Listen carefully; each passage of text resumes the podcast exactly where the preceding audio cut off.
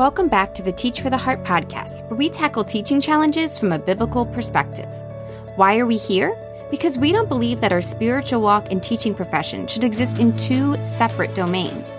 Rather, the hope we have in Christ should change how we approach everything, not just at home, but at school as well.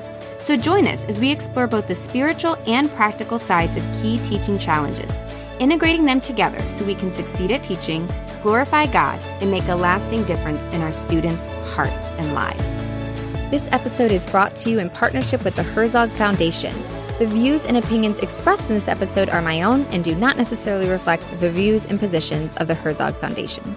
Welcome to this new series on answers for your top teaching questions. What we're really excited to do in this series is to, in each episode, take a topic and answer some of either the most common or most interesting questions that we often get on this topic. Uh, so I hope that as you listen, you can pick up some ideas and some tips along this line. And I will say a lot of these questions come from working with teachers in our Teach for the Heart Plus program, um, which includes students that are in Classroom Management 101, Reclaim Your Time 101, Teach Uplifted. And so as we work through questions with them, it's really helpful to get that feedback. And I'm excited to share um, some of those with you. We have regular coaching calls as part of that. And it's a really cool time to be there together and actually answer questions live and kind of go back and forth and talk about it.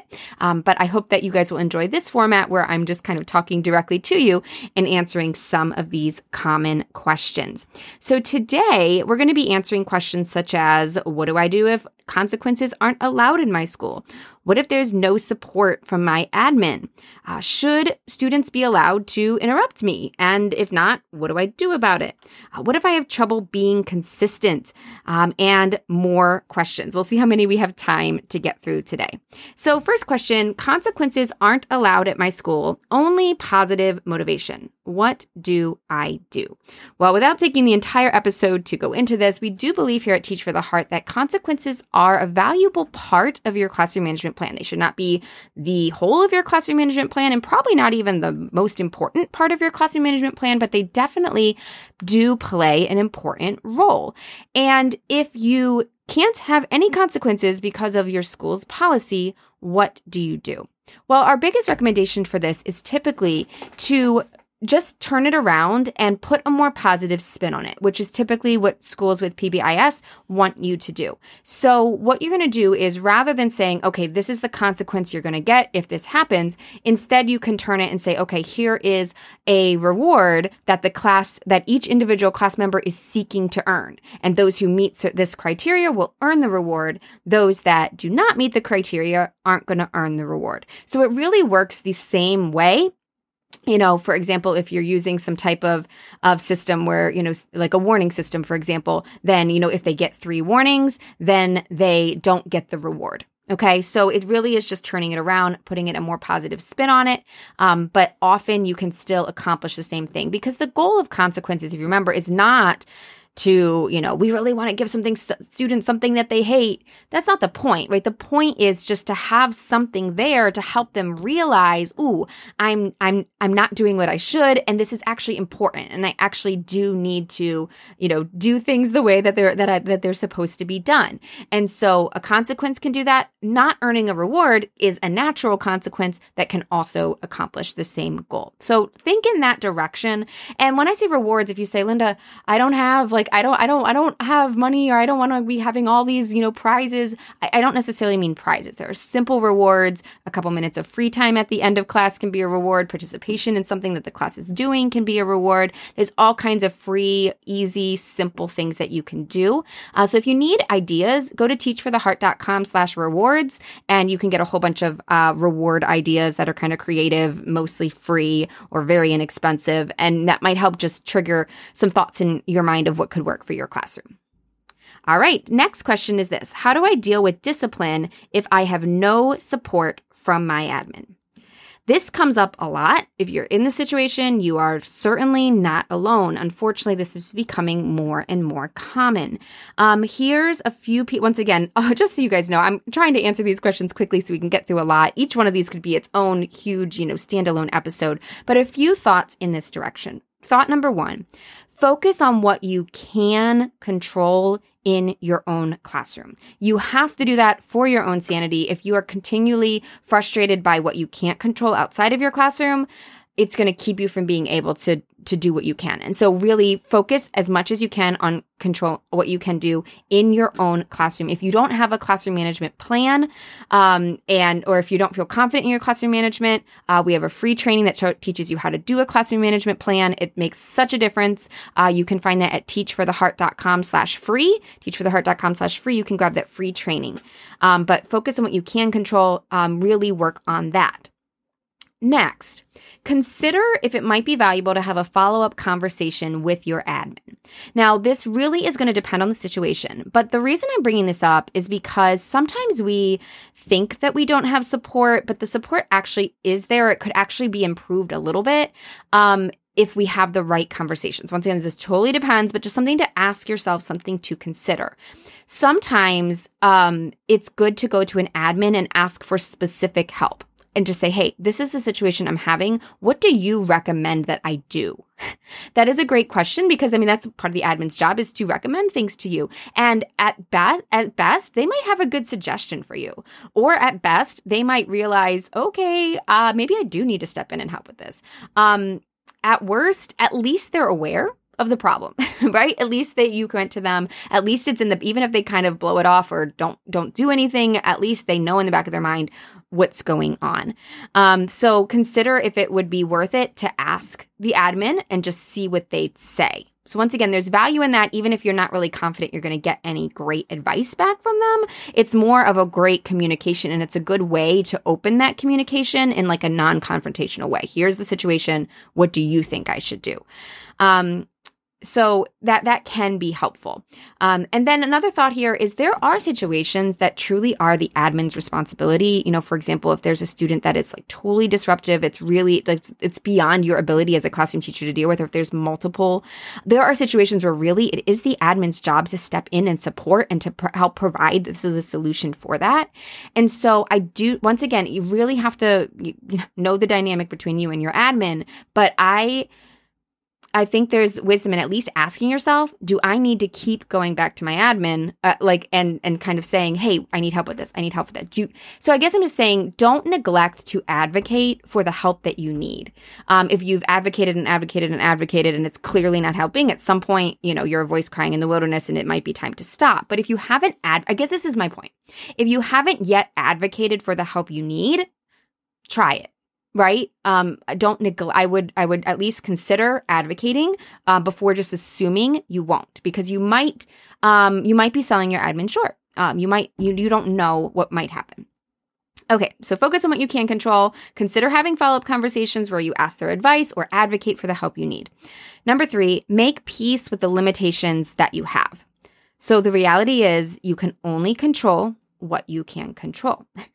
So you have to focus on doing your best and realize that's all you can do. And I think our teacher heart sometimes just cries out like, "Oh, it could be so much better." If, you know, it's like it's hard, um, but that's something where we have to we have to make peace with those limitations. And thankfully, as Christians, it's not just a matter of like, "Ah, it is what it is." We can trust God with those limitations. We can say, "God, this situation, you know it. You know where I am. You understand it. We can mourn with Him. We can grieve. Father, I wish it wasn't like this.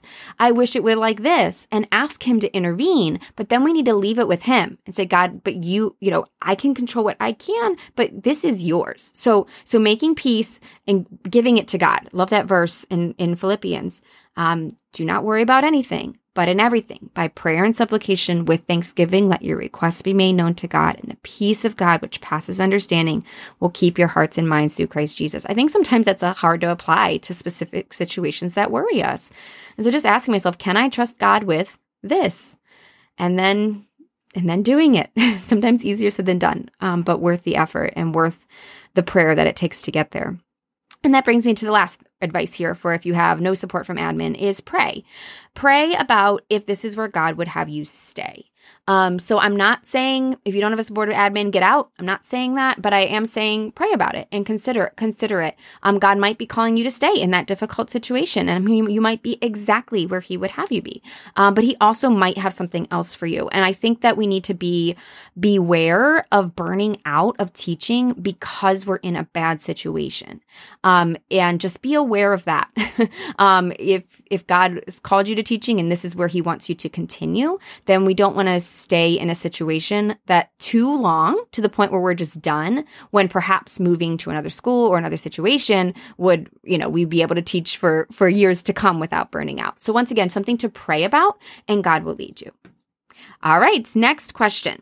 Um, this is a question that came from one of our Teach for the Heart Plus members, so I'm going to kind of read it. She said, um, Should interrupting me or my students have consequences? Most teachers I talked to said no, and they recommend you just ignore the student and only pay attention to students who raise their hand. But if multiple students interrupt at once, then it's recommended to take a minute off the class's reward time. This makes sense, but I'm concerned about whether this will work for students who interrupt me by saying disruptive things. What's my advice? So this is where, once again, having a classroom management plan can really help. You definitely want to have a plan of how you're going to do with deal with it, but there's not one right answer to this, okay? And I can tell this teacher is actually working to make their classroom management plan. They're trying to kind of trying to figure out what to do. And that's the great thing about a classroom management plan is that it, there's not it's not one size fits all. So there's not one right answer to this. The process that we teach in classroom management 101 is you make your plan and then you adjust it. so you can try feel free to try some things, see how it works for you, and if you're like, "Ah, this isn't working," then you then you can adjust it. So what I would say to this is that there are multiple ways to handle this. And you know what these teachers have recommended um, where you either ignore students who don't raise, raise their hand. I don't know if i'd recommend just ignoring. I think it's better to have like a, uh, a catchphrase that you use over and over. Um, we call them canned responses in cm 101 um, where you kind of repeat it. I think that's a little bit better. We say i call on students who raise their hand. Um, that kind of helps ingrain it because they might not catch on if you're just ignoring them. Um, but saying that over and over can be a great way to handle it if there's just you know students that are blurting out answers um, so that is one option is to kind of just d- just default to that catchphrase or what they've said, um, you know, taking class time off the classes free time. Those are solid options. But if you're like i don't, I don't think that's going to work for me i do think that um, having consequences is also a solid option as well depending on your situation. So, what I would probably recommend if you wanted to go more that route is to use our warning system. And um, I'll just give a brief explanation of it. If you're not familiar with it, we've talked about it on the podcast before, and we definitely teach it in Classroom Management 101. But the way the warning system works is that you give a warning in some tangible way. The old school way is putting a name on the board, but um, common ways are using ClassDojo points. Uh, a lot of teachers like having a yellow card, like in soccer, that they laminate and just place on a student's desk. I've had elementary teachers that kind of have like three bubbles on the desk laminated that they use a little dry erase marker to pop it, but just some type of tangible way to give a warning. The warning comes with no consequences. It's literally just, and you tell the students this, you're not in trouble at all when you get a warning. It's just a way to say, hey, you're interrupting, um, you know, kind of so you can see that, realize it, and get it under control. And a consequence doesn't come until you get three, to, whatever that you decide. Typically for us, um, when I did it, it was always three warnings in the same class period, but it can be whatever you think is reasonable. The reason I recommend using a warning system, um, if you for something like this, is because you really probably don't want to be giving co- students a consequence if they blurt something out one time in class, right? I mean, that's really something that you want to teach them self control, but not necessarily, like I said, give a consequence every single time. You're going to be hesitant to do that. The students are going to feel like they can't even, you know, breathe without getting in trouble. So that um, warning system allows you to kind of put some space where you're teaching students the skill of self regulation and self control um, where really, though, they're not going to get actually in trouble unless they ignore those warnings repeatedly. So that's another option. And once again, there's no right or wrong way to handle that. It's really about you asking yourself, which of these systems do I feel like I can implement and feel confident in? That's the key question. And then try it. And if it doesn't work for you, then you can try something else. That's the key. We're taking a quick break to share a bit about our partner, the Herzog Foundation. The Herzog Foundation supports Christian schools in a variety of ways, but one way I highly recommend is their leadership trainings. They offer free in person trainings to school leaders on a variety of important topics like donor development, marketing and enrollment, strategic planning, culture building, and more. Not only are the trainings free, but lodging and meals are also covered by the Herzog Foundation. So that means your school's only cost is airfare to get to the event. My friend Nancy is a school leader at the, ki- the school my kids attend, and she participated in one of these events last spring and told me it was absolutely amazing. So if you're at a Christian school, I highly recommend checking these out and recommending them to your school admins. You can find info by going to herzogfoundation.com and clicking the events tag at the top of the page. That's herzogfoundation.com and click the events tab. Now back to our conversation. All right, next question. Consistency has been my biggest hurdle, especially last year. Once again, this is a question from someone from Teach for the Heart Plus. I'm going to read the whole thing. She said, students have been quick to point out my inconsistencies. This is something I'm working on. I know it will happen again, and the plan is to get back to my plan each time it happens. But I'm not sure how to handle this in the moment when students are pointing it out. Um, what to say, how to respond, um, etc. Okay. So First of all, I love that this teacher is recognizing the importance of consistency and also recognizing the importance that when we fall off the wagon, as it were, of consistency, we got to get right back on. And that is so key. What, what, what gets us in trouble as teachers is not if we miss one, one thing. It's if we miss one thing and then say, ooh, because I didn't correct George, now I can't correct, you know, Sarah. and, and then now because I didn't correct Sarah, now I can't correct Isaiah. And it's just, it just snowballs. So we have to, if we miss something, we got to just get right back back on the next one. Um, but she's saying, what about the students that point this out? What do I do? What do I say? And I will say, first of all, um, we owe our students in many cases less explanation than we think. Um, when I was in when I was a younger teacher, I remember um, there were a few sixth grade students. I taught sixth, seventh, and eighth grade, and they felt that it was their job to you know to question you know why didn't she get in trouble? Why didn't they? And I for some reason felt like oh I should I should talk to them after class and like explain and like and this was like becoming a regular thing where they'd stay after class and I'd, I'd like explain to them why I did things the way I did. And at one point I realized this is ridiculous. Like I do not oh these little sixth graders an explanation. Like they don't need that. So that's the first thing I would just say is you really don't owe your students an explanation on on any of this. Um, you you don't. Their students are going to tend to argue. They're going to tend to want to point fingers at everybody else, and you just want to address those things as quickly as possible and move on. So once again, a canned response um, can be really helpful with this. So, a couple canned responses that you might consider. One is you're not in trouble. I love saying that, um, especially if it's like you're using a warning system and they only got a warning saying you're not in trouble. That can really help de escalate the situation. But another one is you could have just think of some phrase that you're like, okay, I can say this all the time. I feel comfortable. It sounds like it's in my phrasing, but something like, I give warnings as consistently as I can, but I'm not perfect. something like that. Or you, like I said, just think of a phrase that's like quick, easy to say, something that you're like, I can say that over and over. And they'll get to the point where they'll be like, I know what she's going to say. And if you respond with that every single time, they're going to stop arguing with you because they know all they're going to get it back is that quick phrase and move on. But if you stop and talk to them and consider it and like make a big thing about it every time, they're going to keep pushing back against it. But bottom line is you're not perfect. You're not going to be perfectly consistent and that's okay. um, and, and, and they need to understand that it's not going to be perfect either.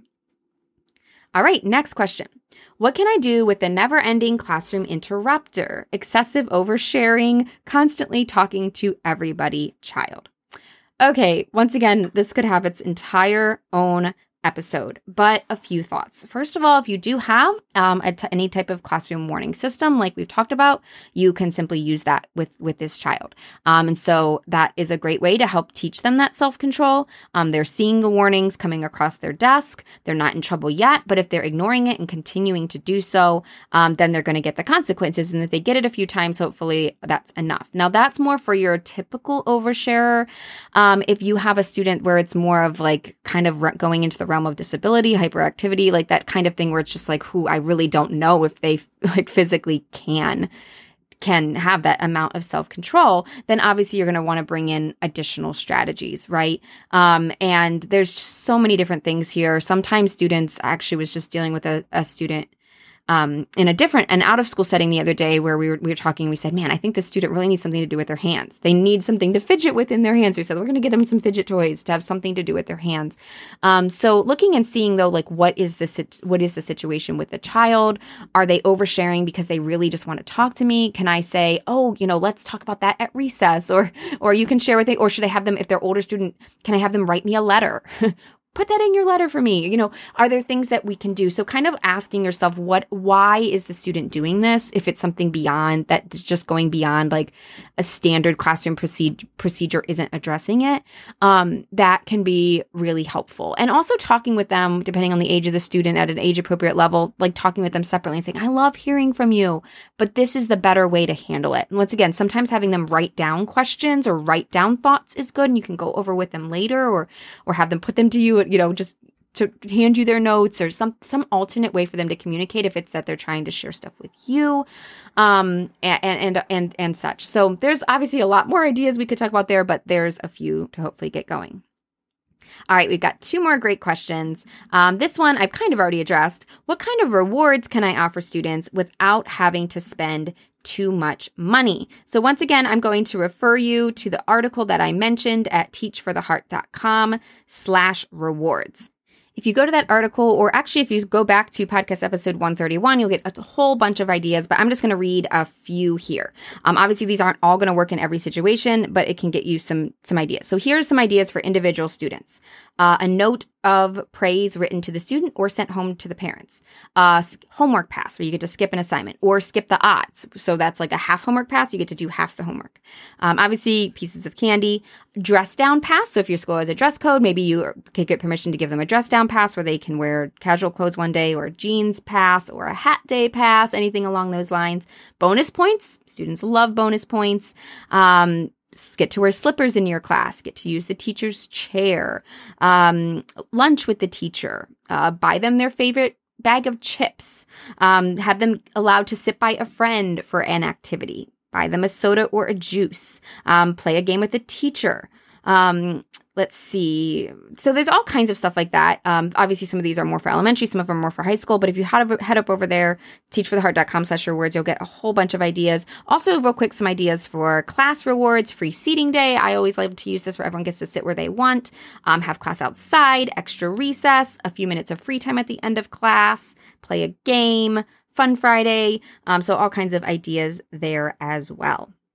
But yeah, I definitely believe that rewards shouldn't have to cost you money. Um, or if they do, they sh- that you can use things that are really inexpensive, but there's tons of things that are that are free. And I will say, I got a lot of these ideas from my kid's first grade teacher at their school. He has so many really creative ideas um, of motivating and fun things um, to give students that reach goals. All right, and our last question for today I'm struggling to work with a group because of disruptions from the rest of the class.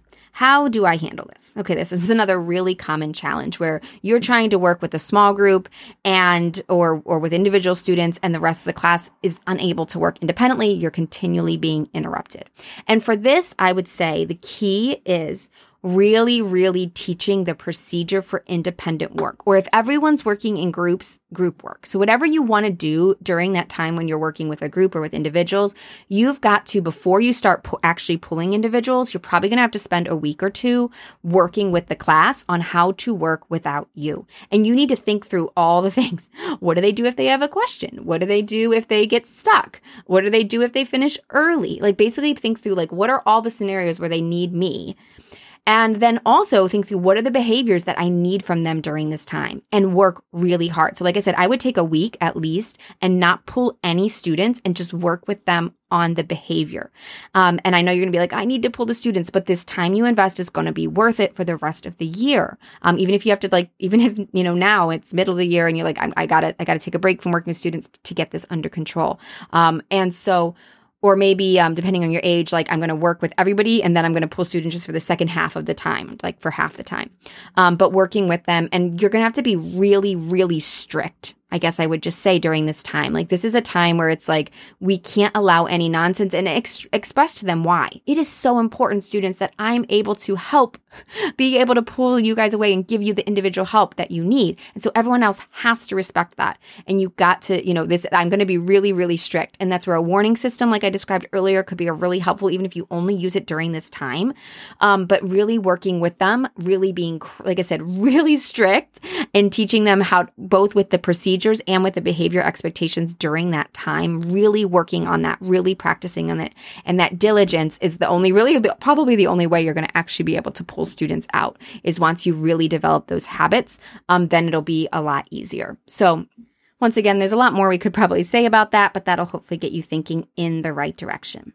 I hope that all of you enjoyed listening to these answers to some of the top questions that we get. If you'd like more help with classroom management, I have a few things to recommend. First of all, we do have our free training called How to Reduce Disruptions Without Yelling, Begging, or Bribing. If you've never taken that training, it is a great first step, um, giving you some of the tips and tools that you need. So you can get that at teachfortheheart.com slash free, teachfortheheart.com slash free. And then if you say, Linda, okay, you kept talking about making a classroom management plan. You talked about these teachers who are able to ask questions questions and get answers. Uh, I need help like that. Then I would highly recommend you joining us in Classroom Management 101, um, where we walk you through the process of creating a plan, implementing it, and then adjusting it if it's not working. And that does come with six months of mentor support where you can hop into our group coaching calls or ask individual questions to our support inbox and get individual answers. So if you have questions that you'd like answered, that is a great spot to get them answered. And you can uh, find out more about Classroom Management 101 at teachfortheheart.com slash CM101. 101.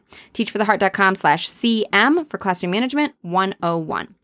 Um, thank you guys so much for being here. It's a pleasure to speak with you. Next week, we're going to be hopping back in to talk about answers to common questions about time management and balance. So I hope that you'll join us for that. Before we go, let's take just a quick moment in prayer. I know this doesn't, we didn't talk a lot about the spiritual aspect, but honestly, we should be inviting God into every aspect. So let's take a moment to pray today. Father, thank you that you're with us every day in the classroom. Teacher, take a moment and just thank God that He is there with you and that He cares about all the things that you're facing, whether big or small.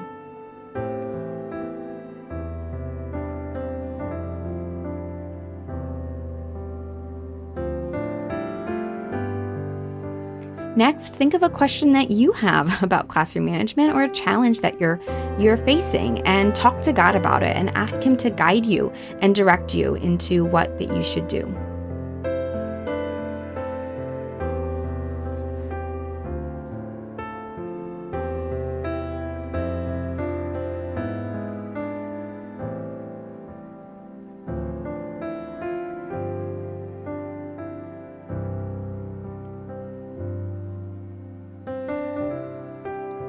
Finally, think of a student that's been particularly frustrating and take a moment to pray both for that student and for your relationship with them that God would give you patience and love.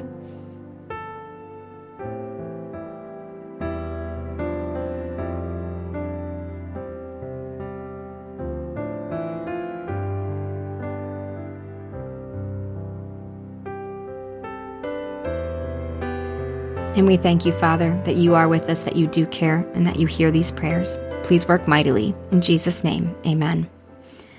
Well, once again, we want to thank you for being here, and we do hope that you'll join us again for the next episode in this series, which will be common questions about time management and balance.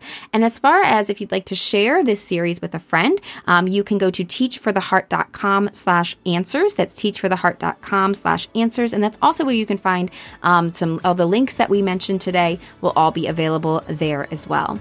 Once again, this episode is brought to you in partnership with the Herzog Foundation.